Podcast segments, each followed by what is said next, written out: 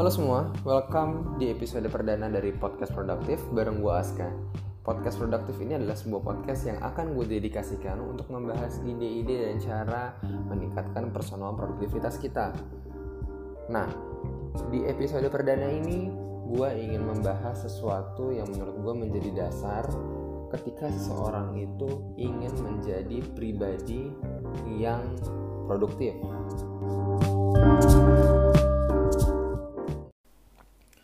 Oke, jadi hal yang ingin gue bahas di episode perdana ini adalah terkait dengan prioritas. Mengapa? Karena untuk seseorang itu menjadi produktif di kehidupannya secara overall, maka dia harus tahu hal-hal penting manakah yang harus dia dahulukan. Membahas mengenai produktivitas kalau teman-teman googling itu yang akan ketemu adalah produktivitas di pabrik. Jadi, berapa jumlah output dibandingkan dengan input atau kurun waktu yang dihabiskan. Artinya semua dinilai dari kuantitas. Tapi sebenarnya belum tentu yang kuantitasnya banyak itu lebih baik. Sebagai contoh, seorang sales yang membuat beberapa deals, katakanlah 30 deals dalam seminggu, tapi nilai masing-masing dealsnya itu hanya 100 ribu, dengan sales yang hanya membuat 5 deals dalam seminggu, tapi satu dealsnya bernilai 1 juta, itu jelas akan lebih baik. Atau misalnya seorang konsultan yang dia sudah punya milestone-milestone yang jelas. Maka bagaimana supaya dia lebih produktif adalah dengan memberikan value added di atas milestone tersebut. Jadi sebenarnya definisi produktif itu agak sulit ketika dinilai dengan kuantitas semata membahas produktivitas secara general, menurut gue ada dua aspek utama yang perlu diperhatikan. Di mana dua aspek ini akan sangat berpengaruh pada penilaian seberapa produktifnya kita. Yang pertama, waktu. Yang kedua, output yang dihasilkan. Nah, mengenai waktu sendiri, gue rasa kita semua agree bahwa dalam satu hari kita hanya memiliki 24 jam. Siapa pun kita jadi ini adalah sesuatu yang sifatnya given dan tidak bisa kita kontrol. Kemudian yang kedua adalah output yang dihasilkan. Nah, apa pun aktivitasnya pasti ada output yang ingin dicapai. Kita ambil contoh pekerja pabrik tadi.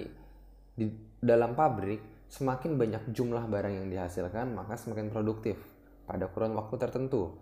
Sebagai seorang sales team atau salesperson, semakin besar nilai dari penjualannya, maka semakin baik. Regardless seberapa banyak jumlah deal yang dia book dalam kurun waktu tertentu. Sebagai konsultan juga seperti itu. Konsultan itu dinilai seberapa besar nilai tambah yang bisa dia berikan ke kliennya di atas target yang sudah di set.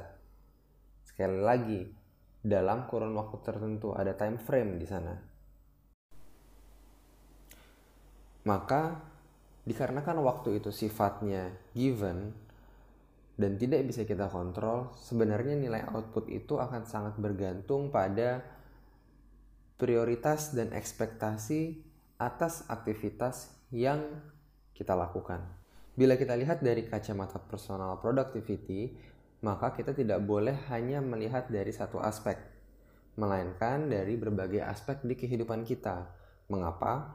Karena gue cukup yakin di dunia ini tidak banyak dari kita yang mau menghabiskan 24 jam dalam sehari hanya untuk bekerja saja. Tapi juga gue rasa tidak banyak dari kita yang punya resource, sumber daya untuk bisa menghabiskan 24 jam hanya untuk bersenang-senang. Supaya kita bisa mendapatkan gambaran yang lebih konkret, gue akan bikin satu contoh lagi. Katakanlah ada seseorang bernama Bapak Ari yang bekerja sebagai finance di suatu perusahaan.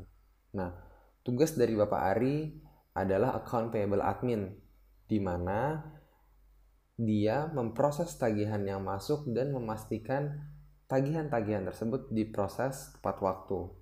Pertanyaannya, apakah semakin banyak tagihan yang diproses, maka Bapak Ari ini semakin produktif? Jawabannya belum tentu. karena ketepatan dalam memproses tagihan yang masuk juga tidak kalah penting.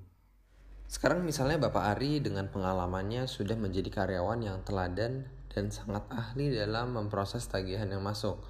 Dalam sehari Bapak Ari bisa memproses tagihan dengan cepat dan tepat dan tidak hanya itu Bapak Ari juga membuat laporan-laporan tambahan untuk manajemen. Bagi perusahaan, Bapak Ari tentunya adalah karyawan yang sangat produktif dan kinerjanya diakui. Pertanyaannya kembali, Apakah dengan achievement tersebut Bapak Ari sudah menjadi pribadi yang produktif? Sayangnya jawabannya belum tentu. Bisa jadi Bapak Ari bekerja setiap hari dari jam 8 pagi sampai jam 9 malam atau bahkan lebih. Atau bahkan Sabtu Minggu Bapak Ari masih membuat laporan-laporan untuk manajemen. Hal ini artinya hidup Bapak Ari adalah hanya untuk bekerja. Bagaimana dengan kehidupan personalnya? Dari contoh kasus itu, gue nggak bisa bilang bahwa apa yang dilakukan Bapak Ari ini salah. Tidak. Kenapa? Karena semua ini tergantung dari prioritasnya Bapak Ari. Bila ternyata Bapak Ari menikmati pekerjaannya dan fokus untuk bekerja 13 jam sehari, maka mungkin sekali lagi mungkin Bapak Ari telah produktif bekerja secara efisien untuk pekerjaannya. Tapi bila ternyata di belakang Bapak Ari ini sebenarnya sering mengeluh atau mulai sakit-sakitan atau ada keluarga yang kehilangan sosok ayah atau suami, maka sebaiknya Bapak Ari perlu mereview ulang prioritas dalam hidupnya dan juga bagaimana definisi produktivitas buat dirinya. Maka contoh kasus yang tadi gue bahas bisa jadi itu adalah sesuatu yang kadang suka tidak kita pertimbangkan dengan matang, khususnya dalam menghitung produktivitas. Memang benar, produktivitas itu paling mudah dihitung dari pekerjaan kita. Semakin banyak kita bekerja, semakin banyak output yang dihasilkan, maka kita akan terlihat lebih produktif. Padahal belum tentu itu menjadi prioritas kita. Jadi saran gue ketika kita mengukur produktivitas personal kita, kita lihat dari beberapa aspek. Dan yang paling penting adalah kita menentukan dulu prioritas di hidup kita. Kita bisa step back dulu, kita catat keinginan-keinginan kita, kita catat rencana-rencana yang kita punya dalam jangka waktu 6 bulan, setahun, 3 tahun, 5 tahun dan seterusnya. Kemudian kita bikin skala prioritas di sana. Tanpa ada prioritas, kita akan selalu merasa kita tidak memiliki waktu untuk melakukan hal-hal yang kita inginkan. Tanpa ada prioritas, akan sangat mudah bagi kita untuk merasa terdistract karena akan ada hal-hal yang kita anggap mengganggu dan hal-hal yang terlihat urgent untuk diselesaikan. Prioritas ini memang bukan sesuatu yang bisa menyelesaikan masalah kita terkait produktivitas, tapi dengan memiliki prioritas, ini akan sangat membantu kita untuk membuat rencana dan memilih aktivitas-aktivitas mana yang memberikan nilai tambah terbaik untuk diri kita.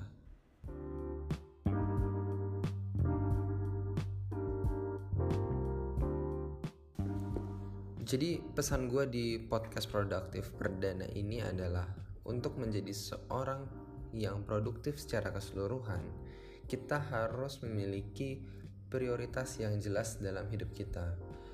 Karena prioritas itulah yang akan membantu kita memilih aktivitas-aktivitas mana yang akan memberikan value added tertinggi untuk diri kita sebagai individu. Ada quote bagus yang gue temukan di internet tentang prioritas. Kita tidak akan pernah bisa mengendalikan waktu. Kita hanya bisa mengatur prioritas kita.